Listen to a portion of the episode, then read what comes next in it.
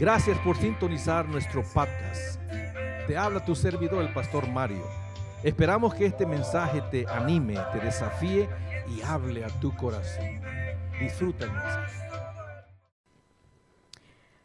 Buenos días, amada familia, a nuestra familia a través de los medios de la comunicación, los que nos sintonizan por medio de la página de nuestra iglesia en Facebook, en YouTube. Muchas gracias. Muchas gracias por hacerlo y gracias por permitirnos ser de bendición para tu vida. Amada familia, hoy es día especial porque siempre que la familia está reunida, hacemos un día como diferente, especial, amén. Y yo quiero que este día podamos recibir ese especial tesoro que es el pan del cielo. Amén. Que son las palabras que nos dan vida, porque son palabras que nos hablan de verdad. Nos hablan la verdad. Así que uh, voltea a ver a tu hermano que tienes ahí a tu lado y dile, papá y yo te amamos mucho, más de lo que tú te puedes imaginar. Amén. Porque esa debe ser, mis amados, una verdad que le da vida al corazón de quien se lo dices.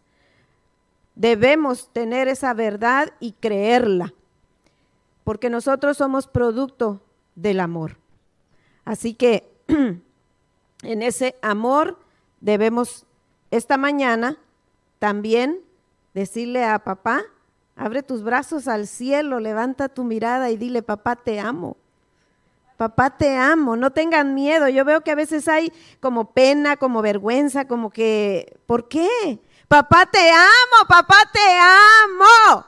Eres mi papito amado, eres mi papito querido. Y eso es muy importante. Yo quiero leerte antes de comenzar Proverbios 4:23. Es algo que e, en este libro de Sonship es bien importante y yo quiero que le prestemos mucha atención. Dice así, hijo mío, préstame atención a lo que te digo hoy. Escucha atentamente mis palabras, no las pierdas de tu vista déjalas llegar hasta lo profundo de tu corazón, pues te traerán vida, traerá vida a quienes las encuentran y le va a dar salud a todo tu cuerpo. Sobre todas las cosas, cuídame tu corazón, porque este determina el rumbo de tu vida. Todos queremos una buena vida, ¿cierto? Así que no se alarmen por esta imagen, no se alarmen por este título. Vamos a hablar desde la posición de que ahora sabemos que somos hijos amados. Y como hijos vamos a prestar mucha y vamos a poner que nuestra mirada, nuestra concentración y nuestro corazón en las palabras que hoy se nos van a hablar.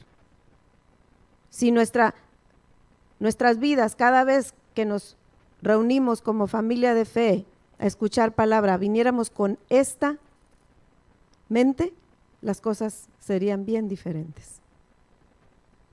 Muy diferentes.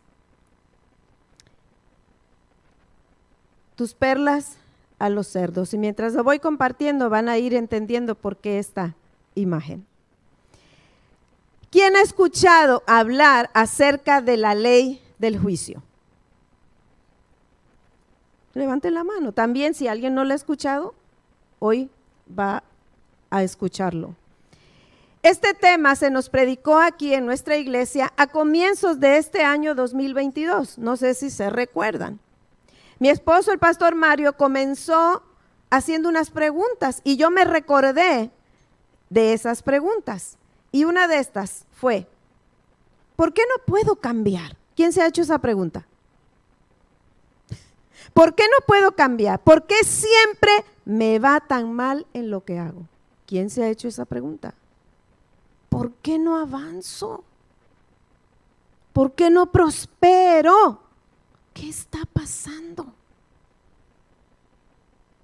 Y la respuesta es porque le hemos dado, yo me voy a incluir en este mensaje, no piensen que yo estoy hablando para ustedes, yo estoy yo soy parte de este mensaje. ¿Cuál es la respuesta a estas preguntas? Porque le hemos dado nuestras perlas a los cerdos. Y hemos pronunciado juicios. Te recuerdo que las cosas en la vida obedecen, di conmigo, obedecen, obedecen a las leyes establecidas por Dios. Las cosas en la vida obedecen a las leyes establecidas por Dios. Y esta es una, la ley del juicio. Esta ley nos dice que todos, todos los juicios que nosotros pronunciamos en contra de alguien, eventualmente estos mismos juicios, nosotros, di yo, lo voy a reproducir. Yo he sido altamente, en alto voltaje, confrontada con esta palabra. Hay cosas en nuestra vida que tienen que suceder. Di, hay cosas en mi vida que me van a suceder, tienen que suceder. Porque de otra manera, mis amados, no vamos a entender. A veces nos los dicen, nos los dicen, nos los dicen y no lo vamos a entender. Te quiero compartir este mensaje desde la posición de alguien que ha batallado con hacer juicios contra otros.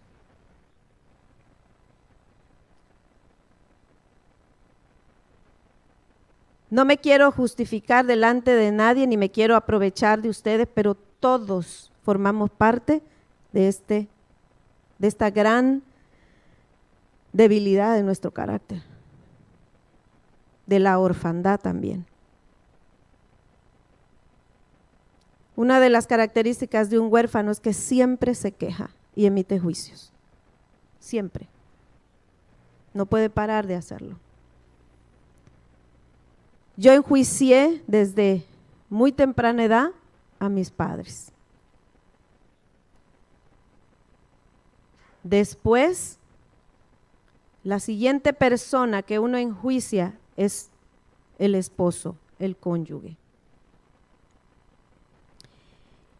Y cuando hay momentos de mucho dolor, dolor agudo, dolor penetrante, en ese dolor seremos probados y va a salir de nuestro corazón, de lo muy adentro de mí, el abrir mi boca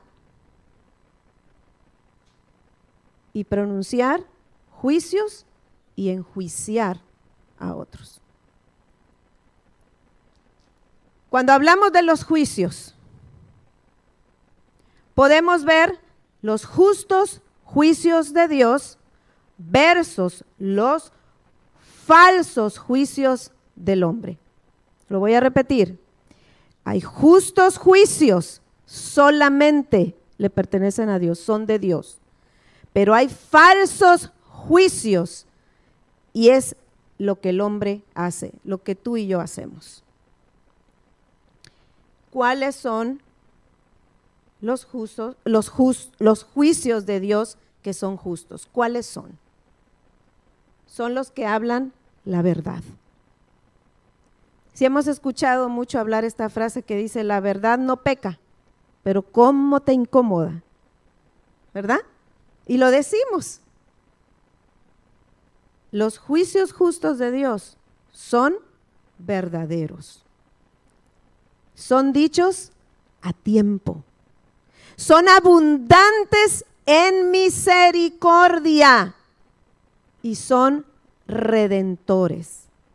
Te redimen, te reconcilian. ¿Cuáles son los falsos juicios que hacemos los hombres? Son falsos. Porque son qué? Mentiras. Porque las decimos a cualquier hora, en cualquier espacio que, tengamos. No tenemos misericordia. Son sin, sin carácter redentivo, listo para hacer que enemistad. Además son condenatorios, el dedo apuntador, nos convertimos en acusadores. Tienen intenciones de encarcelar. Y si es posible, de crucificar a la persona.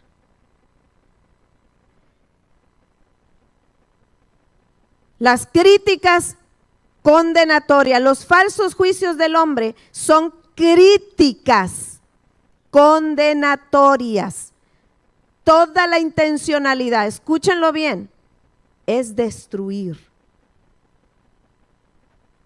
Y también los falsos juicios del hombre son maldecir. ¿Qué es maldecir? Hablar mal. Hablar mal de esa persona, ponerla en mal. Y juicio, pongan mucha atención, juicio es totalmente lo opuesto a perdonar. Cuando yo emito un juicio, me estoy diciendo, yo no voy a perdonar, yo no voy a entrar en ese camino. Yo me quedo en el más grande. Si se fijan, los justos juicios de Dios son cuatro, por así decirlos.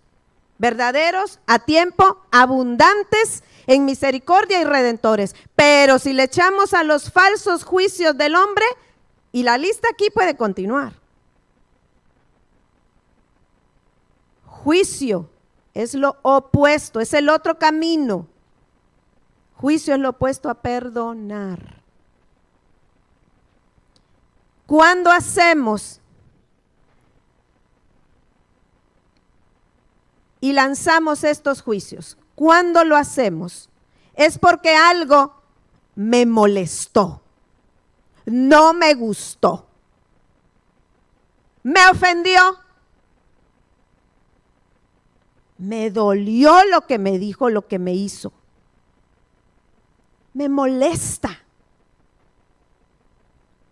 Vivo en una actitud de que todo lo que me digan para, tal vez la intención es ayudarme, yo todo lo tomo como una molestia, un agravio, una ofensa. Ay, me duele que me digan la verdad. Ay, para terminar y ponerle un broche. Estoy en total desacuerdo. No estoy de acuerdo con lo que me estás diciendo. No me cuadra. ¿Cuántos han dicho eso? No me cuadra.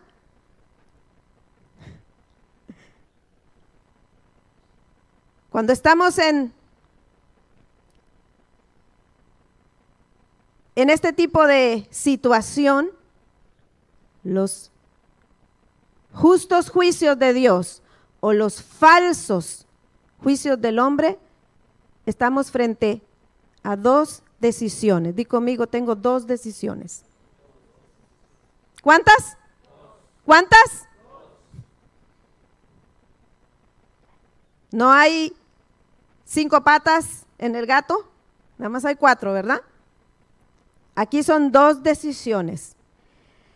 Decido perdonar o decido emitir juicio. ¿Difícil? No. Todos tenemos libre albedrío, ¿cierto? Aquí nadie está un robot. Nadie hoy le pusieron una, le cambiaron una tuerca o le echaron aceite. ¿verdad? Aunque a veces nos dicen que se nos caen los tornillos, pero no es así. Yo tengo dos decisiones, perdonar o emitir juicio. ¿En qué bando voy a estar? ¿Hacia dónde voy a dirigir mi corazón y cuál será lo que va a marcar el rumbo de mi vida? Los juicios. ¿Dónde aprendemos esto? ¿Cómo aprendemos esto? Desde muy temprana edad, edad y lo aprendemos en casa. En casa. ¿De qué manera? ¿Cómo es que empezamos nosotros a actuar así, a pensar así, a sentir así? Cuando veíamos, ¿cuándo qué? Cosas de nuestros padres que lo primero es, no me gusta. Cosas que en la disciplina de nuestros padres para nosotros se transformaban en dolor. Y en lo que no me gusta y en el dolor causado, de inmediato, ¿qué es lo que voy a hacer? Emitir un juicio. Al principio lo voy a dejar en mi corazón, pero conforme vamos creciendo, estos juicios en el corazón, ¿dónde? En mi corazón, después las voy a transformar en palabras. Ya no me voy a quedar callado o callada.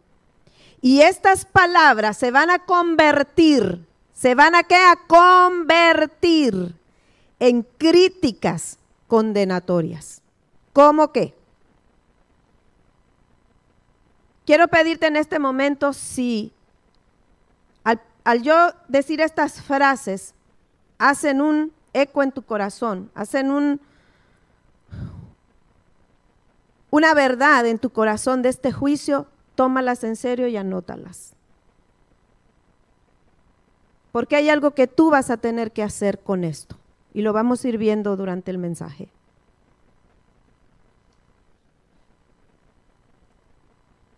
Emitimos palabras de juicio, convirtiéndolas en críticas condenatorias como mi papá es un mal padre. Mi mamá, mi mamá no sirve para nada. Ah, ese mi hermano es un maldito. Los odio. Hay quienes odian solo al papá, hay quienes odian a la mamá, hay quienes odian a los dos. ¿Cómo los odio? ¿Cómo hubiera querido tener el papá o la mamá de Chonito o de mi vecino Ah, que ese carácter que tiene lo detesto. Es tan duro. Te vas a morir de hambre si sigues siendo así. Eres un traidor. Eres un mentiroso. ¿Quién se va a querer casar contigo? Mira qué flojo, qué sucia, qué desordenado, qué desordenada. Nadie te va a hacer caso.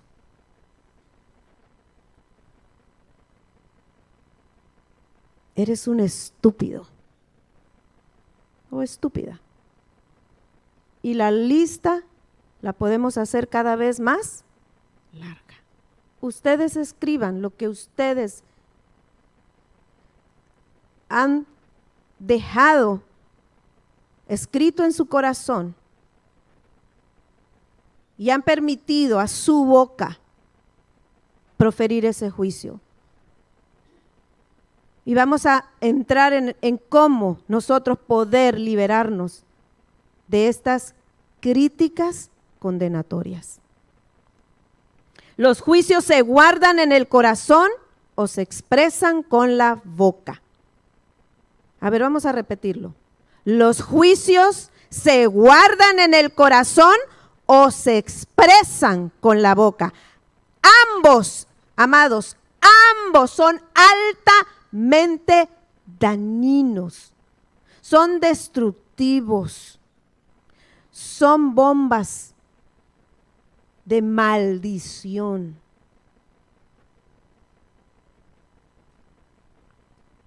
¿Cuántos de nosotros, cuántos deseamos que Dios nos use? ¿Cuántos? ¿Cuántos de nosotros deseamos siempre quiero ser una bendición? ¿Cuántos? Pero emitiendo juicios, emitiendo juicios todo el tiempo, papá Dios no podrá usarnos de maneras profundas. Lo anhelamos, queremos ser usados por Dios, queremos ser de bendición para alguien, pero si yo tengo una actitud de ser un hombre, una mujer, una persona enjuiciadora, papá no va a poder usarme de manera profunda. Solamente con mi buena intención tal vez pueda lograr pequeñeces, pero no a la magnitud de quien es Dios. Porque lo que pasa es que cuando enjuiciamos a alguien, nos estamos sentando en la silla de Dios como juez. Cuando nosotros emitimos juicios, nos estamos poniendo en una posición muy peligrosa, demasiado peligrosa, diría yo. Nos estamos sentando en la silla equivocada. Ahorita vamos a ver por qué.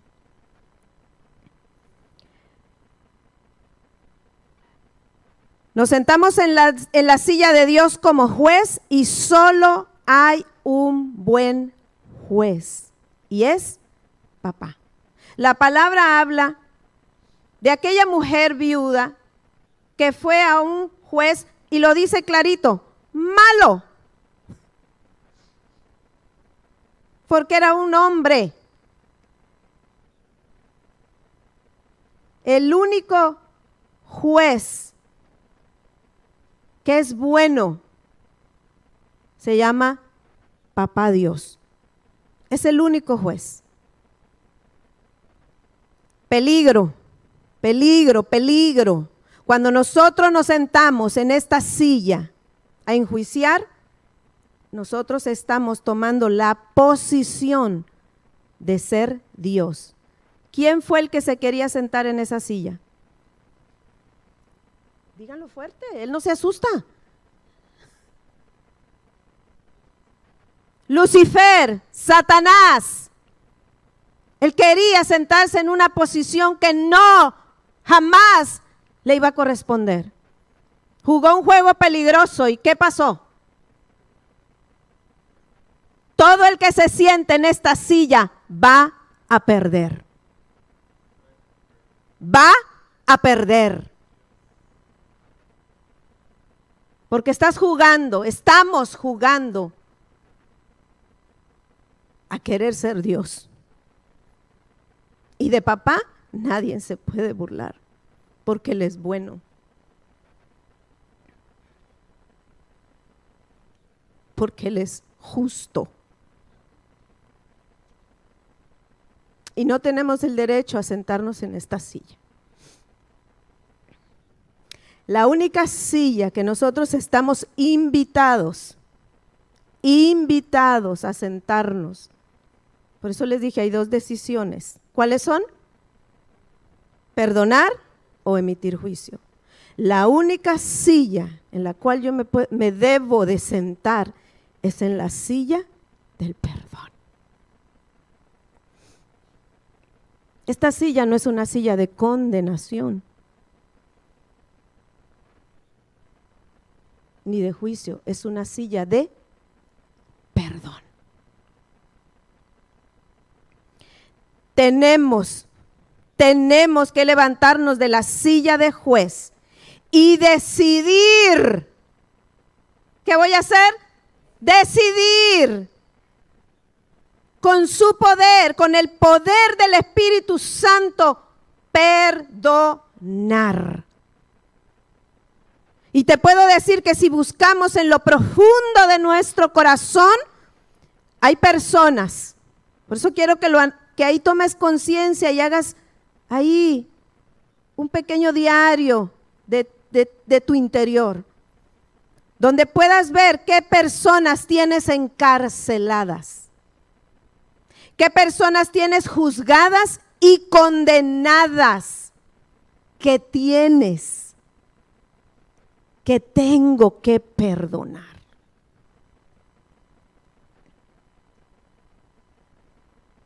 ¿Por qué emitimos fácilmente juicios? ¿Por qué lo hacemos? Porque a menudo lo que guardamos en nuestro corazón se llama falta de amor, se llama falta de perdón.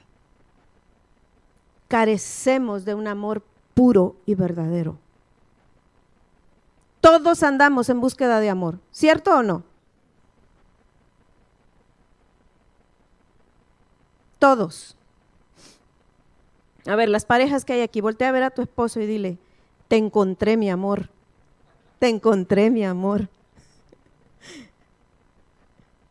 Porque lo que tenemos al lado es la prueba de cuánto amor hay en nosotros. ¿Sí?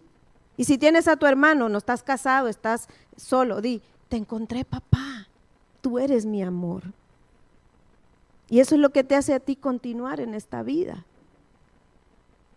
tienes el amor de, si eres mamá con hijos, tienes el amor de tus hijos. Si todavía no te casas y estás en casa, todavía en el nido, tienes el amor de tus padres. Y todos estamos en búsqueda de qué? De amor. Pero si nosotros albergamos en nuestro corazón falta de perdón, falta de amor, lo más fácil para nosotros va a ser que enjuiciar, criticar, condenar a la cárcel. Y pónganlo en el calabozo más profundo para que nunca me salga de ahí.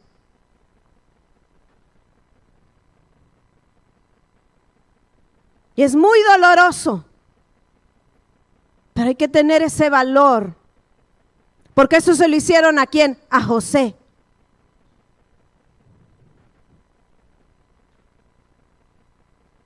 Primero sus hermanos lo odiaron.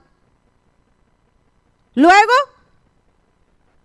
lo engañaron y lo metieron en un pozo para después venderlo. Después que lo venden, antes de que lo vendan, lo alejan de, lo que más amaba, su padre y su familia. Lo venden, lo alejan, lo tratan de hacer un huérfano a distancia. Cae en un lugar y lo tientan, lo seducen. Y él lucha por mantener su integridad.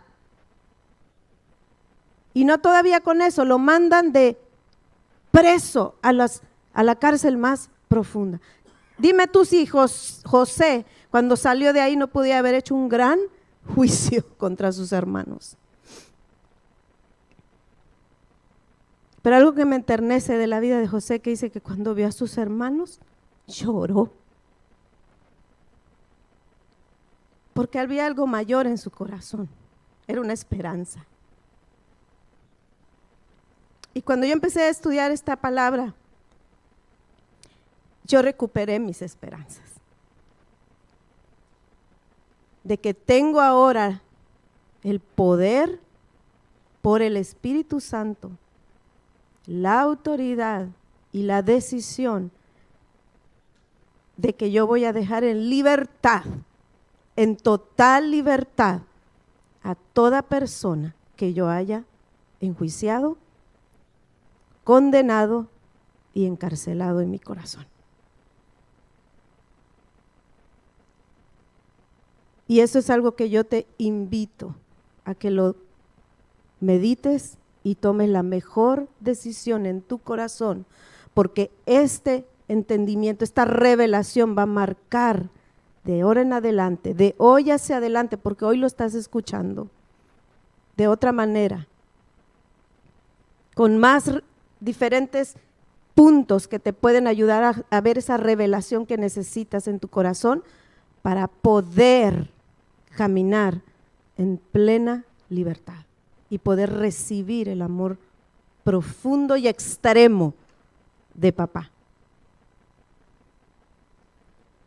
Siempre que lanzamos juicios contra alguien y le resaltamos sus defectos, porque lanzar juicio es que lanzar, querer hacerle ver a la persona que no vale, está bien mal. Resaltar defectos, debilidades, expresar lo que no me agrada, lo que me desagrada. Dar mi opinión cuando nadie me la está pidiendo. Guardar el dolor que se convierte en resentimiento y amargura. Me estoy sentando en la silla de Dios y entonces voy a lanzar juicios condenatorios, criticando, maldiciendo y encarcelando a esta persona o personas. Hay quienes pueden hacer una comunidad en su corazón de personas enjuiciadas y encarceladas. Y vamos a leer con mucha atención Romanos 2.1.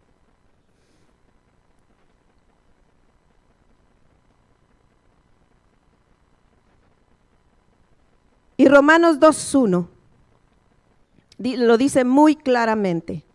Vamos a poner mucha atención. Quiero avanzar porque quiero entrar de lleno. Van a decir, ¿qué tiene que ver los juicios con perlas, tus perlas a los cerdos? Tiene algo mucho, mucho que ver lo que estoy entrando en esta, en esta introducción. Dice Romanos 2.1. Por lo cual tú no tienes excusa, hombre. Quien quiera que seas tú que juzgas, pues al juzgar a otro, a ti mismo te condenas. Porque tú que juzgas, practicas las mismas cosas. Este versículo es directa la flecha, no para matarte, sino para partir, como dice la palabra, como una espada de doble filo que penetra y separa. Lo que no es de Dios y lo que viene de, los falsos juicios del hombre. ¿Quién es quien quiera? Dile a tu hermano, ¿quién es quien quiera? ¿Quién es? ¿Qué? ¿Quién es quien quiera? Ese quien quiera puede que, que haya sido tú como la víctima de alguna situación. Ese quien quiera puede ser que a ti te hayan hecho mucho daño y sientes que por ese daño, ese dolor que te han hecho, tienes el derecho a juzgar. Ese quien quiera, ya sea uno el que sufre el daño o uno el que hace el daño, Ese quien quiera es todo, todo aquel que dice, yo nunca haría algo así. ¿Alguien ha dicho eso? No tengamos miedo, estamos en, en la casa seguros. Ser honestos es libertad. Yo nunca haría algo así. Un quien quiere es aquel que se cree mejor persona, es un santurrón. Y yo fui confrontada con esa palabra. Por mucho tiempo yo sentía que yo era mejor. ¿En qué sentido? En que como yo pensaba que no hacer nada malo de acuerdo a mí, yo tenía una frase que decía, yo no estoy haciendo nada malo. Yo no sabía cuánto juicio y cuántas cosas de las evil works, los trabajos malditos del diablo estaban preparados a mi caminar por el hecho de emitir tantos juicios con mi boca. aquel que se cree mejor y dice, eso que está haciendo Santiago está mal, eso no está bien. Yo lo haría mejor que él, yo lo puedo hacer mejor que ella. Yo no lo haría así. Ese es un quien quiera.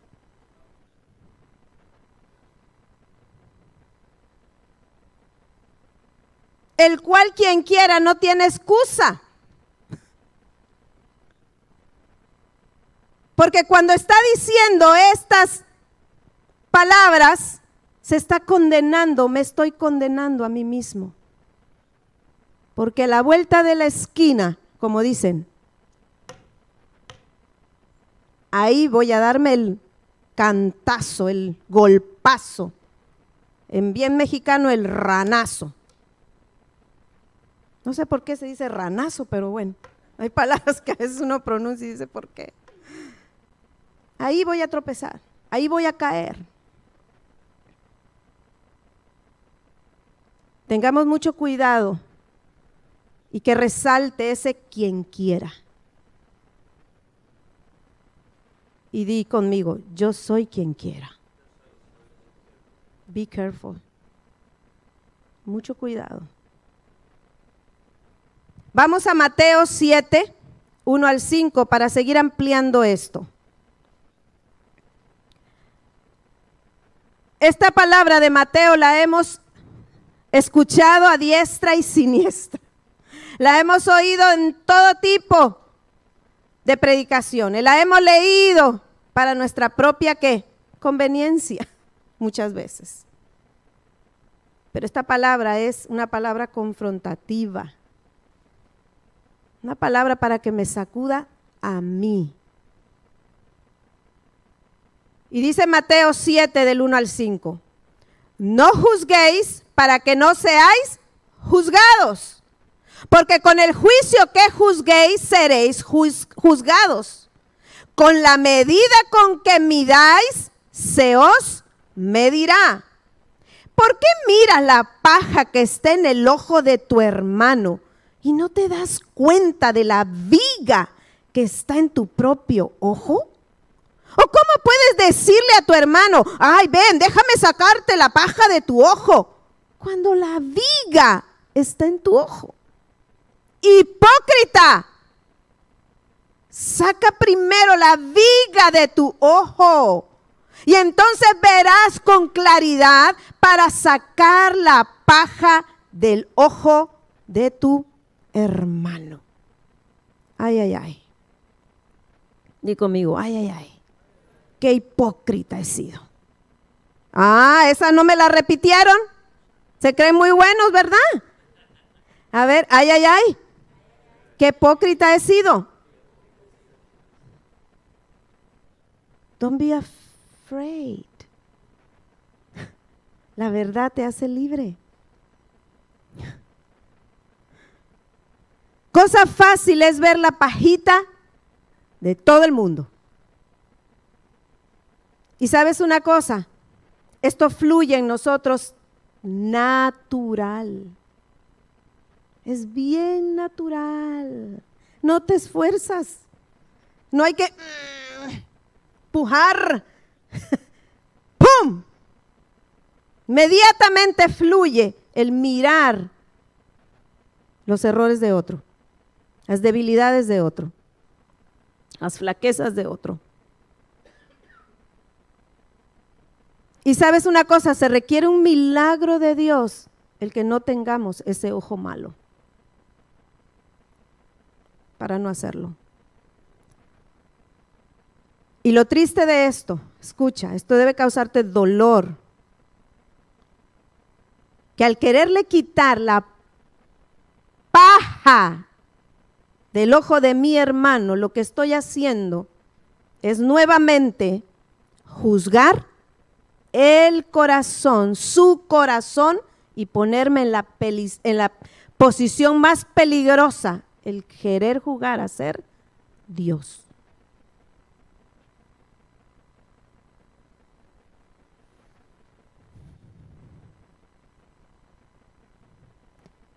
Cuando yo estoy tratando de ver la pajita de mi hermano, de una persona, estoy juzgando lo más sagrado de su vida. Su, su. Aquí vemos que Jesús nos dice, no trates de ayudar a nadie que no te lo pidió. No trates de darle tu opinión a nadie que no te la ha pedido. El contexto es que alguien quiere ayudar a otro quitándole su paja, quitándole, mostrándole, resaltándole, recalcándole, haciéndole highlight con todos los colores que hay de los highlighters, sus errores, sus debilidades, sus defectos, su carácter, you name it, lo que, lo que tú, para ti te resalta. Pero no vas a poder ayudar a nadie, di, no voy a poder ayudar a nadie a quitarle su paja si primero yo no veo la viga que está en mi ojo? Cuando yo estoy viendo más la paja del otro y no veo la viga que está en mi ojo, yo tengo un sentido de sentirme superior. Yo me creo más que mi hermano. Siento que porque ya fui al STC, que porque ya saqué mi GD,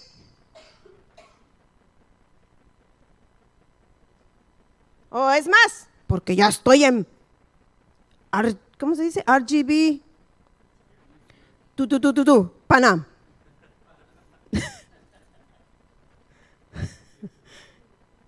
oh, yo ya me siento que, a mí, ¿qué me va a poder enseñar? A mí, ¿qué me va a venir a decir algo? Tú, tú, me vas a venir a decir a mí que soy licenciada en la que quién sabe qué. Tamaña viga tienes en tu ojo que no te deja ver, porque tienes un sentido de superioridad. Te van a arrojar de ahí. Como un rayo vas a caer.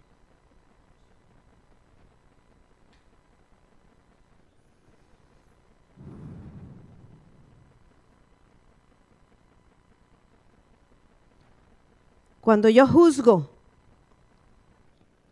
estoy poniendo mi corazón en un peligro. Me puede dar un paro cardíaco.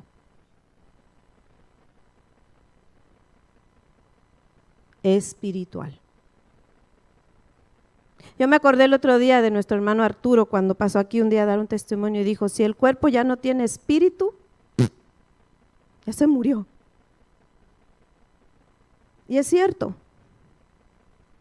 Si nuestro corazón no está alineado al corazón de papá, si nuestro corazón no está en armonía con la Trinidad, nosotros estamos totalmente agarrando un rumbo de huérfanos, de separados.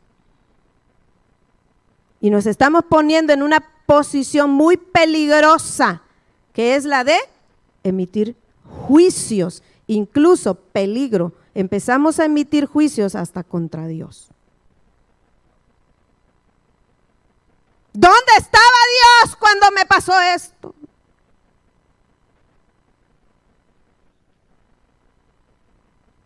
¿Por qué Dios no salvaste a mi papá?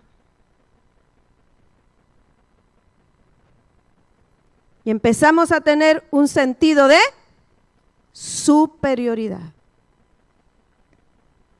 No es parte del plan de Dios para ti que juzgues al que te causó daño. ¿Te lo repito? No es parte del plan de Dios para ti, para mí, que juzguemos a quien nos haya hecho daño. No es un plan de Dios. No es un plan de Dios. Papá, papá, nuestro papá, Abba, va a permitir que vengan cosas dolorosas a tu vida. Lo va a permitir. Su plan no es que juzgues. Su plan es que a través de este dolor, de ese proceso, Él va a hacer algo glorioso con tu corazón. Por eso nuestro Señor Jesús fue a la cruz del Calvario. Y sus palabras más sublimes, por eso tú y yo estamos hoy aquí, nos podemos ver y nos podemos relacionar. Él le dijo, ¿cómo dijo? Papá, perdónalos. Deja tú el que no saben lo que hacen. La palabra qué? Perdónalos. Perdónalos.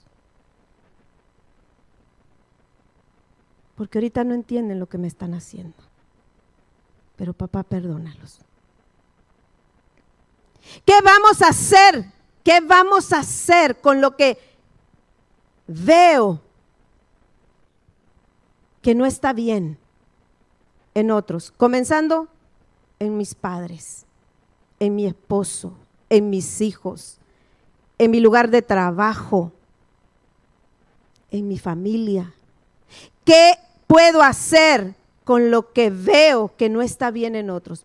Inmediatamente voy a enjuiciar, voy a juzgar.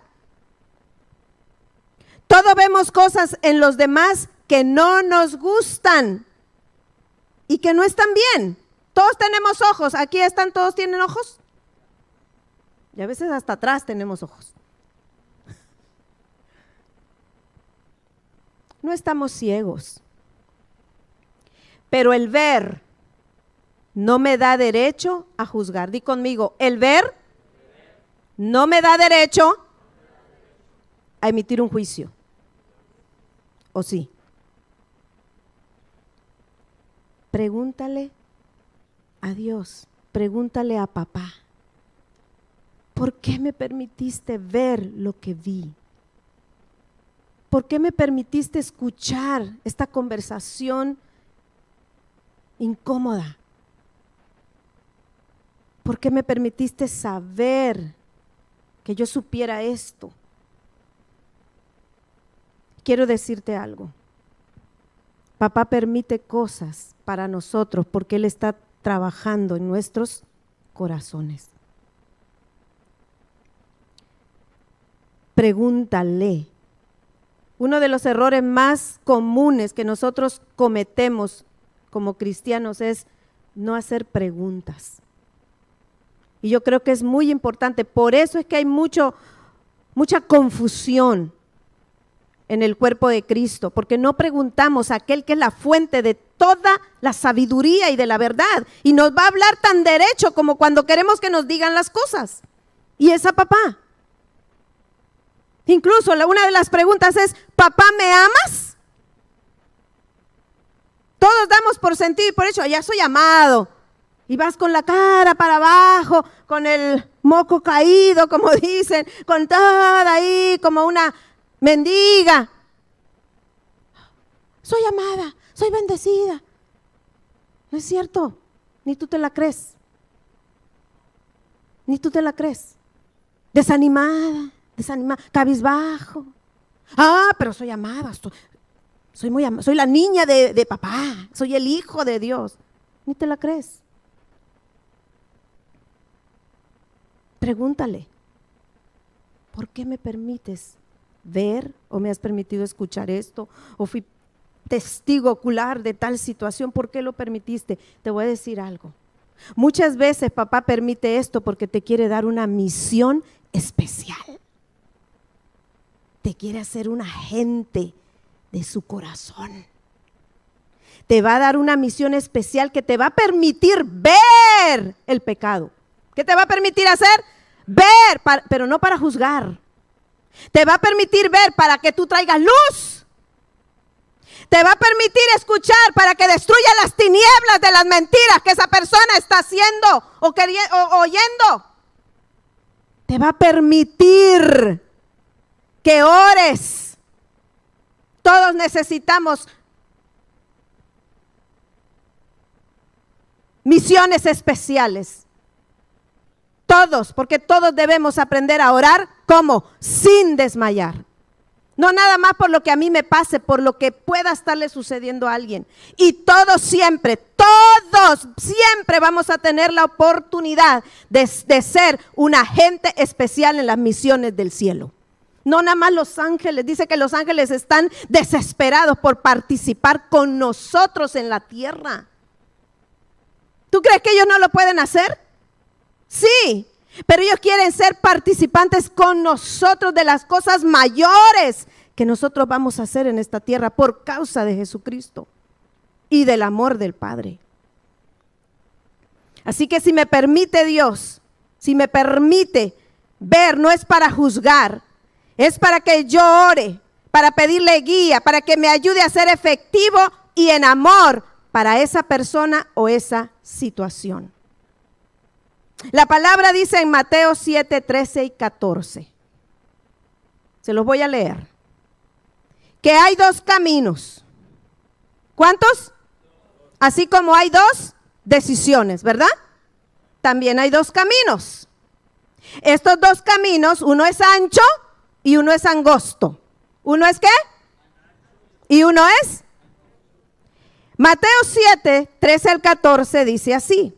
Es muy fácil andar por el camino que lleva a la perdición porque es un camino ancho. Es un camino de muerte y te dirige al infierno. Mucha gente va por ese camino, pero es muy difícil andar por el camino que lleva a la vida, porque es un camino muy angosto. Por eso, muy pocos son los que lo encuentran. Es un camino que lleva a la vida eterna. Leí de una versión, traducción en lenguaje actual, me gustó ese. ¿Cuál es ese camino ancho? ¿Quién quiere saber? ¿Ahora no quieren saber cuál es el camino ancho? Ese camino es natural y fácil para nosotros. Sumamente fácil. ¿Cómo entro en ese camino ancho? Cuando condeno a otros, cuando me resiento, me enojo, cuando critico y hablo mal de los demás, cuando critico y hablo mal de mis padres. Y desde niños lo hemos hecho. Cuando critico y hablo mal de mis pastores o de los pastores. Cuando critico y hablo mal de los candidatos presidenciales, los que están en puestos de autoridad. Ese es un camino ancho. Y dice la palabra, muchos andan en ese camino. Hasta nosotros hemos ido por ese camino. ¿Cuál es el camino angosto? Este camino es antinatural, muy difícil, porque es un camino sobrenatural. ¿Por qué es sobrenatural y difícil? Porque en este camino angosto tienes que callarte. Tienes que orar por las personas con un corazón de amor. Tienes que perdonar. Tienes que mantenerte en reposo, en res, en paz, aún en medio de los problemas. Y este camino angosto te lleva a preguntarle a Dios, ¿qué hago con esto que supe, que vi y que oí? Yo me recordé de la frase que al inicio de nuestro ministerio, esto lo tatuó. Ahora yo sé que yo tengo tatús, no los tengo afuera, pero los tengo adentro y me tatué en mi corazón esta frase que ha sido una revolución siempre en mi vida. Veas lo que veas, oigas lo que oigas y pase lo que pase, no te salgas de mi camino angosto. Yo no había comprendido por qué me había dado esas palabras hasta ahora. Por eso le doy gracias porque Él siempre llega a tiempo. Llega y hace todo a tiempo. Veas lo que veas, oigas lo que oigas y pase lo que pase, no te salgas del camino angosto. Pero hay un extremo peligroso a esta situación. Que te hagas indiferente. Que te hagas como? ¿Cómo se hace uno indiferente cuando ve a alguien robar? Cometer pecado abierto en la homosexualidad, en el lesbianismo, en las drogas. ¿Cómo se hace uno indiferente? Ah, esa es su vida. Yo no me meto. Que él decida hacer lo que él quiera, al cabo es su vida. A mí no me importa. Yo no lo voy a juzgar. Ahí sí decimos claritito, yo no lo voy a juzgar. Esa es su vida. Si está robando, ay, yo, ¿qué puedo hacer? Es su problema. Y todavía decimos, él va a pagar las consecuencias, tarde que temprano las va a pagar. Nos volvemos ¿cómo? ¿Cómo?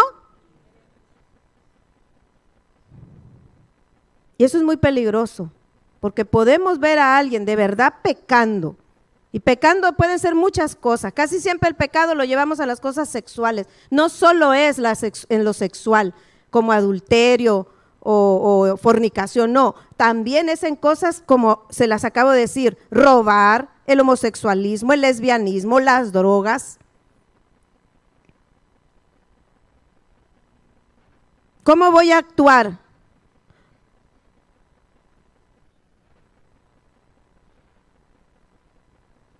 ¿Me voy a ser indiferente? Esa indiferencia me hace tapar el pecado de otro. Yo no voy a tapar el pecado de otro.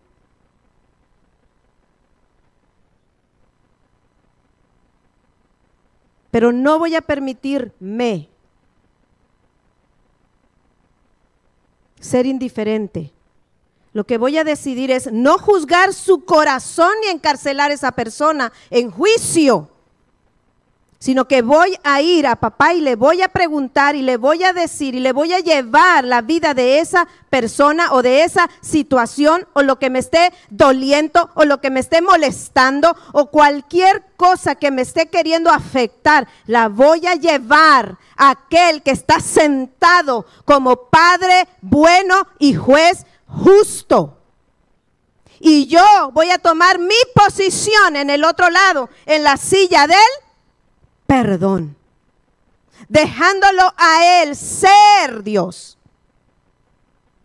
Y yo tomar mi posición de hijo y de verdad de hijo que amado.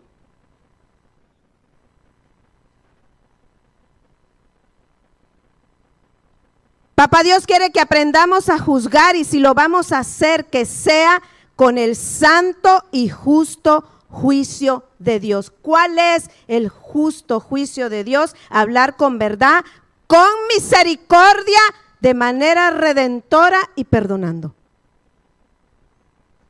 Fácil, pero difícil. Y ahora sí. Mateo 7:6. ¡Uh! Llegué. Pensé que no iba a llegar, pero llegué. Ay, ay. llegué. Este pasaje de la escritura, ¿cómo lo hemos mal interpretado? No hemos dejado que la revelación, di conmigo, del Espíritu haga la verdad de lo que es este versículo en nuestras vidas. Y Mateo 7:6 nos dice así, si puedes subráyalo, escríbelo y que sea parte de tu diario espiritual todo, todo el tiempo. No deis lo santo a los perros, ni echéis vuestras perlas delante de los cerdos, no sea que las pisoteen con sus patas y volviéndose hacia ti, te despedacen. Lo voy a volver a leer. No deis lo santo a los perros. No eches tus perlas delante de los cerdos no sea que te pisoteen con sus patas y volviéndose contra ti, te despedacen. Veme ese cerdito con perlas, ¿verdad? Se ve bonito. Se ve atractivo, se ve chistoso, podríamos decirlo así entre comillas. Pero ¿cuántas veces nosotros andamos con esa cara? Con esa actitud. ¿Qué representa un cerdo? Come on. En lo natural.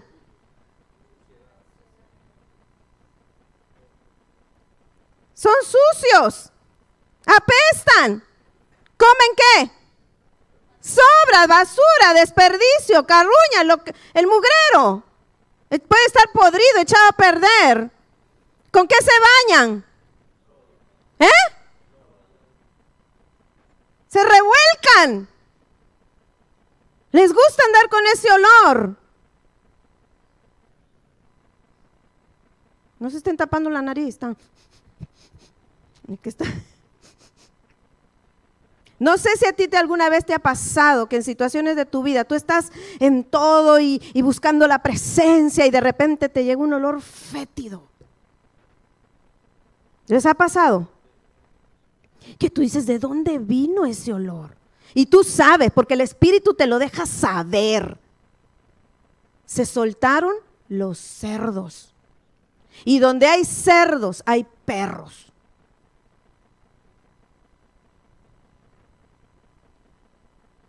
Yo me recuerdo que al comienzo de mi transformación, de mi vida transformada, yo empecé a tener antes muchos sueños con una cantidad de perros y de cerdos que ahora vengo a comprender. Por eso te digo que mi juez justo y papá siempre llega a tiempo. Y siempre me preguntaba, ¿por qué veo perros? Mira, yo podría tener de esos, podría mencionarte todo tipo de perro que yo jamás he pensado que pueden existir. Yo no sabía que eso eran los juicios que yo había hecho. Y cuando veía los cerdos, yo no sabía que no nada más los había dejado en mi corazón, lo sabía pronunciado con mucho odio, con mucho dolor, para que se, se hiciera en realidad. Pero qué poderoso es poder ir a los pies del juez justo y tomar una actitud humilde y arrodillarte y decirle, perdóname, porque ahora sí la frase, no sé lo que estaba haciendo. No sabía lo que estaba diciendo. No sabía por qué tuve que maldecir a mi papá. Yo tenía mucho rencor contra mi papá. Mucho coraje, mucho resentimiento. No me gustaba que me abrazara. Y lo rechazaba todo el tiempo.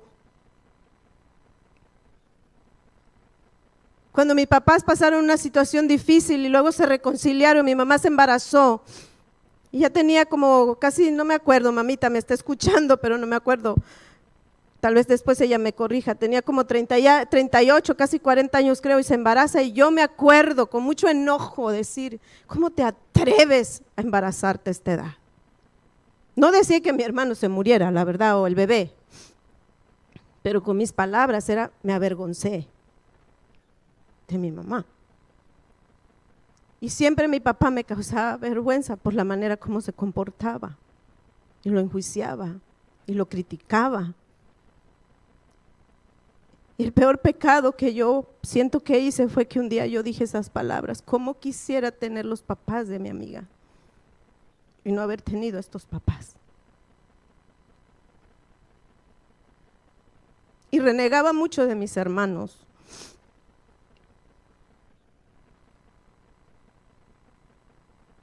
Y tomaba una actitud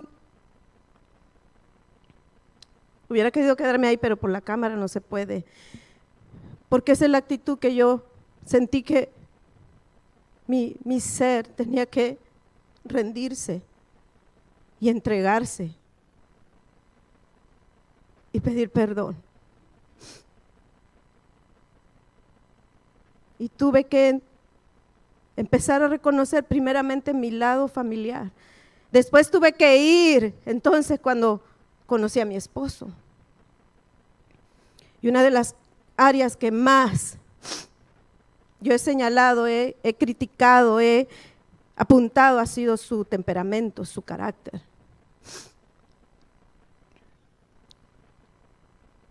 Y de ahí uno empieza, ¿verdad? A reflejar todo esto y a dirigirlo hacia las demás personas.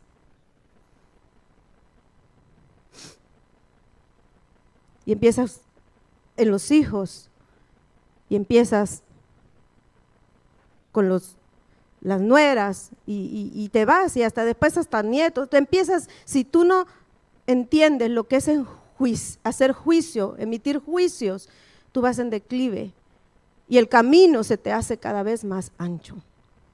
Y entonces en ese camino vienen los perros y los cerdos.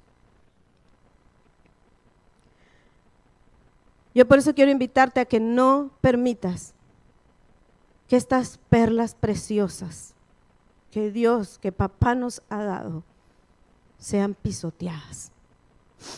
Y tú, en un acto de desesperación, arranques. Yo me recuerdo el día que mi esposo me regaló el primer, porque a lo mejor viene otro por ahí, pero el primero. Así que vea con el ojito, apuntándole la lengüita para allá. El primero, collarcito, collarcito, porque son perlitas chiquitas de perlas. Yo me sentía la reina Isabel, ya se murió. Pero yo me sentía la reina del universo por portar, oh, mi esposo me dio un collar de perlas. ¿Cuáles son las perlas que dice la palabra? ¿Cuáles son las perlas que habla aquí tu palabra, papá? Podemos preguntarle, papá, ¿cuáles son tus perlas? Las perlas es lo valioso que Dios Padre nos ha entregado. Yo me acuerdo cuando Chelsea también me dijo, Brian me regaló un collar, a ella sí le dieron unas perlonas. La, tiene más amor así, Brian. le dio sus perlas y me las vino a mostrar. Y me dijo, mira, me dio Brian. Es que una mujer, varones, hey, chicos, jóvenes, a las damas nos gustan las perlas. ¿eh? Porque la perla tiene un gran significado, así que ya saben, muchachos. Empiecen a ahorrar. Si todavía no te casas, estás joven. Uh, de aquí que la compres, ya tienes un buen.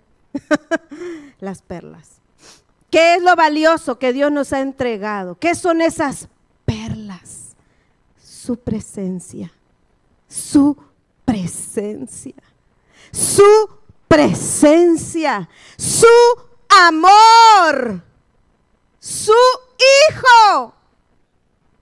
Su palabra su misericordia, su poder transformador, su perdón, su espíritu, el poder para nosotros transformar y crear con nuestras palabras. Estas son las perlas que Él nos ha dado y yo debo ponerles valor. Valor, iglesia amada. Valor a estas perlas. Tal vez los hombres digan, yo no puedo portar un collar de perlas. Sí, la perla que tú tienes es tu integridad de hombre. Un hombre que ama a su esposa es la mejor perla que le puede dar. Y una mujer que respeta y honra a su esposo es el poder de las perlas más gloriosas que le puede dar.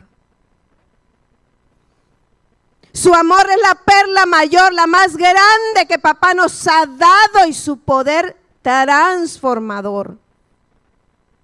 Cuando alguien me hace daño, cuando alguien le está haciendo daño a otros, Cuando yo puedo ver una injusticia, ¿qué hago? ¿Qué hago? ¿Juzgo o bendigo? No dice su palabra que bendigamos a los que nos maldicen y, almacenaré en su cabeza que ascuas, pensamientos, ideas, no sé, de que esto está raro. ¿Cómo es que me bendice si yo le estoy haciendo daño? Dice, almacenaré bendición en esa cabeza. A los que me maldicen, ¿qué hago? Cuando me tratan mal, me ofenden, me, acusan injustamente. ¿Cuánto les ha pasado que dices la verdad? Llega un punto en tu vida que dices, ok, ya, voy a soltar, voy a decir todo, ya no voy a guardar nada. Y la otra persona sigue pensando que sigues que de mentiroso y de mentir, te sigue juzgando y dice que no, que por acá, que por allá, que por acá. Descansa en papá. Llévaselo a él. Dile, yo ya dije toda la verdad, yo ya limpié, ya barrí mi corazón. Ahora, tú estás ahí y yo estoy en la silla del perdón. Encárgate. Tú eres el Padre bueno y el juez justo. Encárgate. Pero de esta silla del perdón a mí nadie me mueve. Así explote la bomba de Hiroshima, a mí no me mueves. Ni tus perros, ni tus cerdos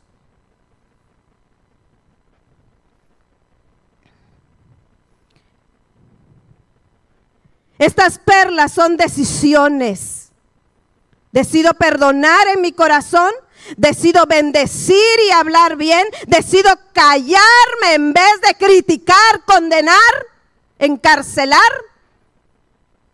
Decido mantenerme en restlessness, no, en rest, fuera de restlessness.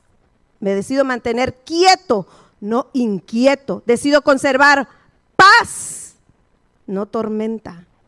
Cuando hago esto, estoy portando y usando bien mis perlas. Si quieres a manera de recordatorio, cómprate una. Los hombres tal vez no se la van a colgar, pero la puedes tener ahí, a un ladito de tu cama, donde estoy, y recordarte y tocarlas. Mm, no es el rosario, ¿eh? Son, son las perlas que te ayudan a recordar, recordar lo precioso, que Él te quitó lo vil y lo menospreciado y dice que te dio una diadema de perlas.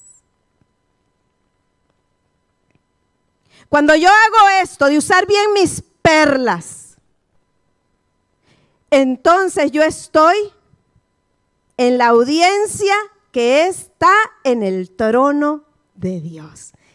¿Quién no quiere estar en esa audiencia? ¿Quién no quiere ser testigo de lo que es, pasa en el cielo? Esta es mi audiencia, el trono de Dios, sus ángeles, la multitud del cielo está a mi favor. Y lo que pida, me será concedido. Y lo que le pida papá, me será hecho si yo uso bien mis perlas. Pero, digan conmigo, pero fuerte, pero, siempre hay un pero, ¿verdad? Pero cuando elegimos hablar con juicio, emitir juicios, críticas condenatorias, acusatorias y al calabazo. Mandamos las personas. Cuando yo hago esto, yo estoy dándole mis perlas a los cerdos. Los cerdos son los demonios. Les estoy dando todo el derecho, escuchen bien esto, y la autoridad de que no solamente los cerdos, los demonios vengan a mi casa, inviten todo el arsenal destructivo que tienen, pleito, contienda, división, abuso, todo lo que tú puedas imaginarte que tiene el reino del abismo de Satanás, los estoy invitando a venir, no solamente a romper mis perlas, sino a qué? A destruirme. Estoy abriendo mi casa y le estoy dando el derecho de decir, pueden entrar y pisotear y, y tratarnos y hacer con cada uno de los que entren en esta casa lo que les pegue la gana.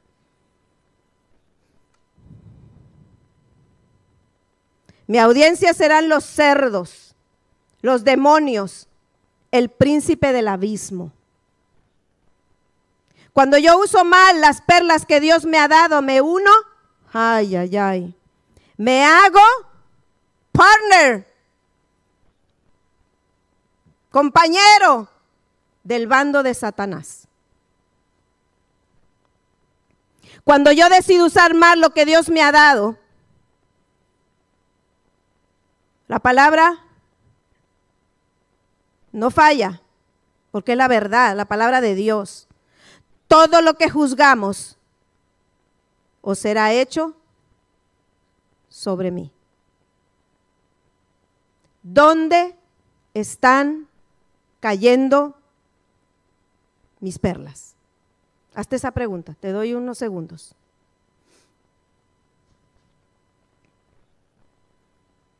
en los cerdos, en los demonios, en el juicio, en la crítica condenatoria, estoy encarcelando personas. ¿Dónde están cayendo mis perlas? ¿Dónde está lo especial que yo tengo, que Dios me ha dado, que papá me ha dado? Vamos a repetir las perlas. Las perlas es su presencia, su amor, su Hijo, su perdón, su misericordia, su poder transformador, su Espíritu Santo dentro de mí.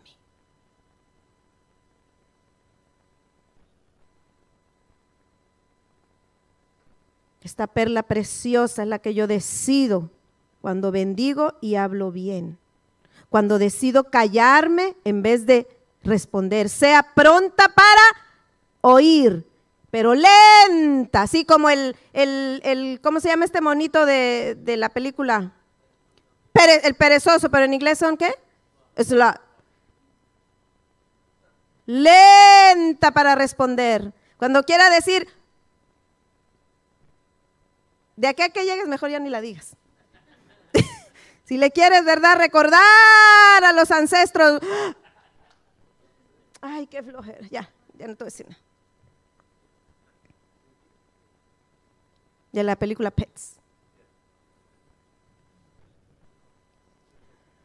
Zootopia, ya, también Pets está buena. ya, amigo Ricky. Eso está bueno. Eso está bueno también.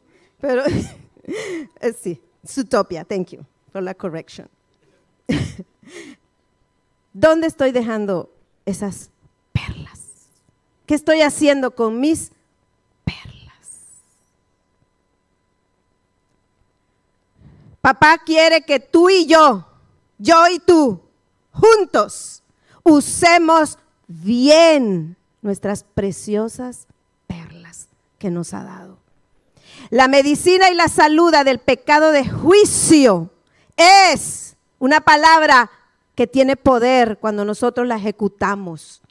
No ejecutar y cortarle la cabeza al que estoy enjuiciando. No ir y meterlo en el calabozo más profundo, la medicina, el antídoto, la salida, la que me conduce al camino angosto y me saca del camino ancho que me va a perder y me va a llevar a la muerte, al infierno, con los perros, con los cerdos. La medicina y el antídoto es. ¿Quién quiere saberlo? Oh, no quieren medicina. Pues no le voy a dar receta.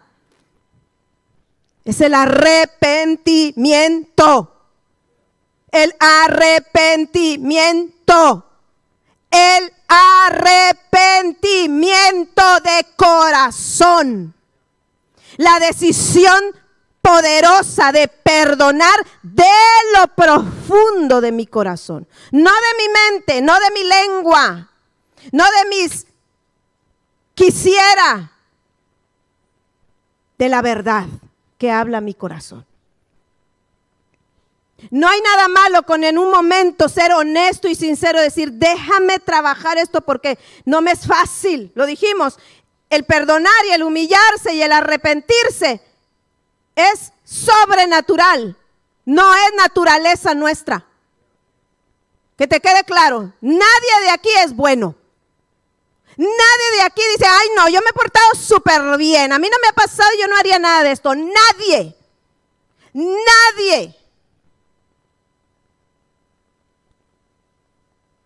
Todos tenemos una cola que nos tienen que cortar.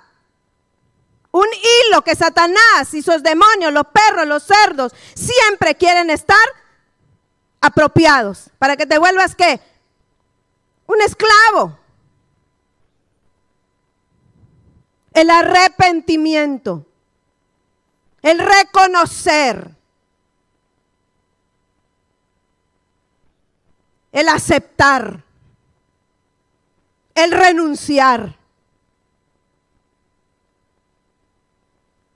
el rendir. Ay, me están saliendo puras R's.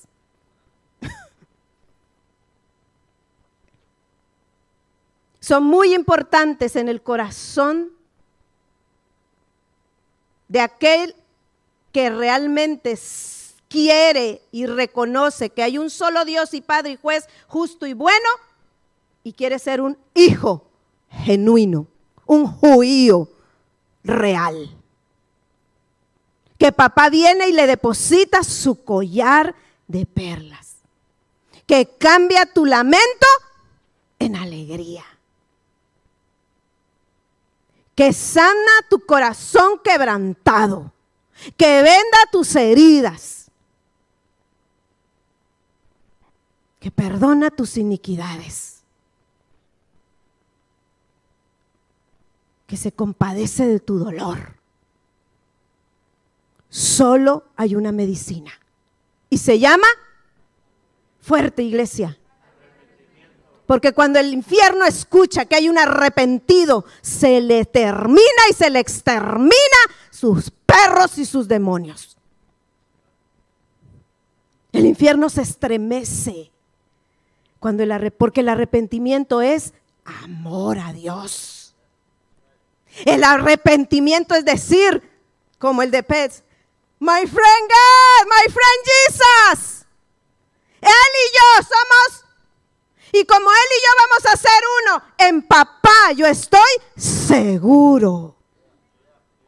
Ya no tengo que ir a comer algarrobas, ni mugrero, ni cochinero de perros, ni de cerdos, ni que me estén pateando. A los perros se les patea, ¿verdad que sí?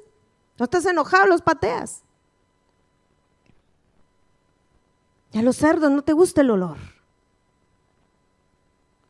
Pídele a Dios que te conceda arrepentirte de este pecado del juicio y de mal usar tus perlas. Baja unos minutos ahí tu cabeza en señal de que reconoces que te tienes que arrepentir, que quieres arrepentirte, que no vas a jugar ya más al cristiano, que no vas a jugar al querer ser un hijo, pero sigues siendo huérfano, que no vas a ser un guanabí, uno que pretende, pero no alcanza nada, porque solo hay juicio y juicio y juicio y condena y crítica, pero no te, no te quieres ir a sentar. Yo quiero que en este momento, ahí donde estás, escuches en tu espíritu Cerrado ahí tus ojos, dice Santiago 2.13. Juicio viene sobre los que juzgan, pero la misericordia triunfa, triunfa sobre el juicio falso. Ahí donde estás, deja que el Espíritu Santo te tome de la mano y decide, porque no es fácil, es muy difícil, hay que reconocerlo, no me es fácil. Estoy peleando, no me quiero parar de esa silla, porque por años, tú, you name cuántos años, 30, 40, 20, 50, 60, me he sentado como juez de mi vida. Me he sentado para enjuiciar a otros. He encarcelado personas. He criticado para que se condenen. Me he enojado, me he dolido, me he frustrado. Me he sentido que me han hecho daño. Pero en este momento, Espíritu Santo, me tomo de tu mano. Y con la fuerza de ese amor de las palabras que Jesús pronunció en la cruz, papá, perdónalo. Papá, perdónalos. Papá, perdona a Fabiola. Porque no sabe lo que ha hecho. No sabía. Pero un día lo va a entender. Concédele el arrepentimiento. Levántate de esa silla y entra.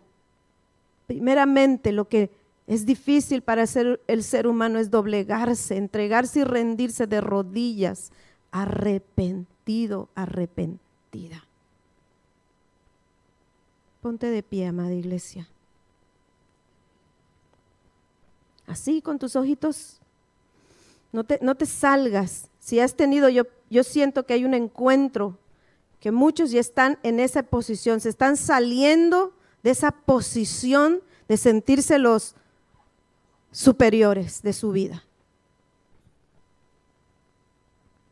Y el Espíritu Santo te está guiando, te está conduciendo, te está dirigiendo al mejor lugar. Si has tenido momentos difíciles como pareja, y tienes tu esposo al lado, abrázalo, tómale la mano. No digas nada, deja que el corazón, papá, haga su obra.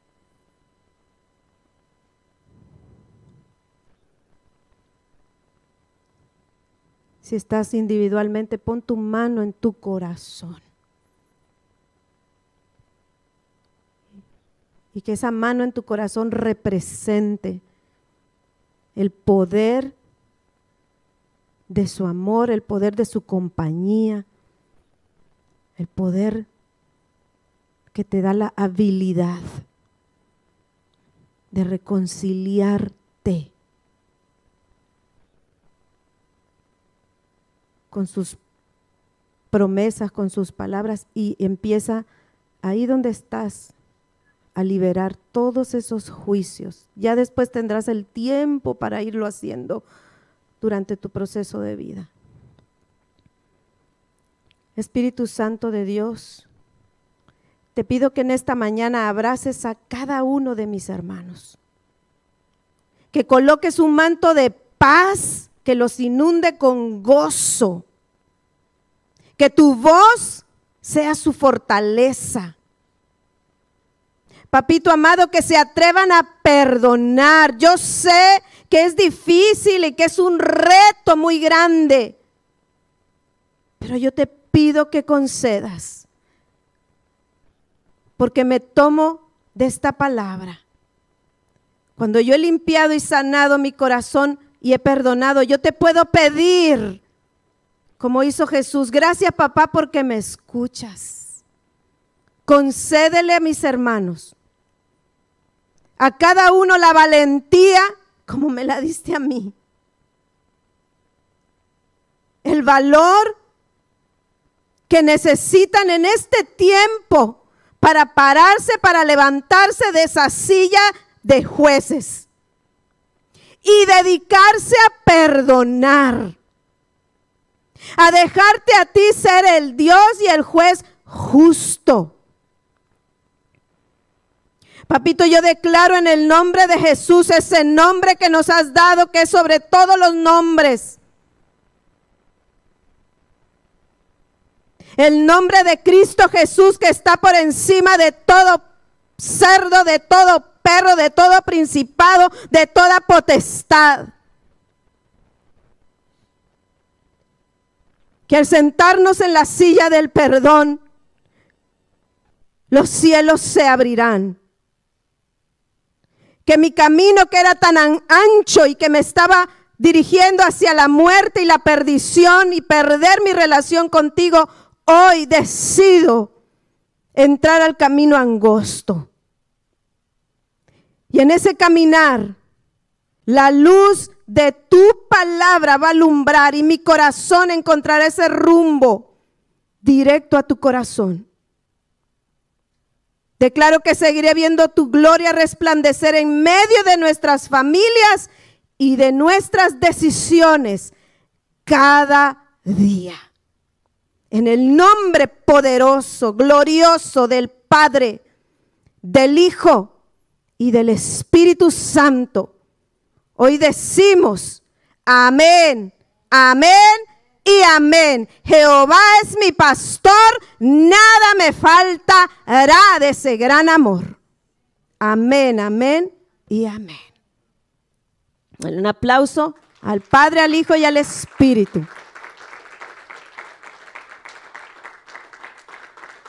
Que hoy seas totalmente portador de esas preciosas perlas.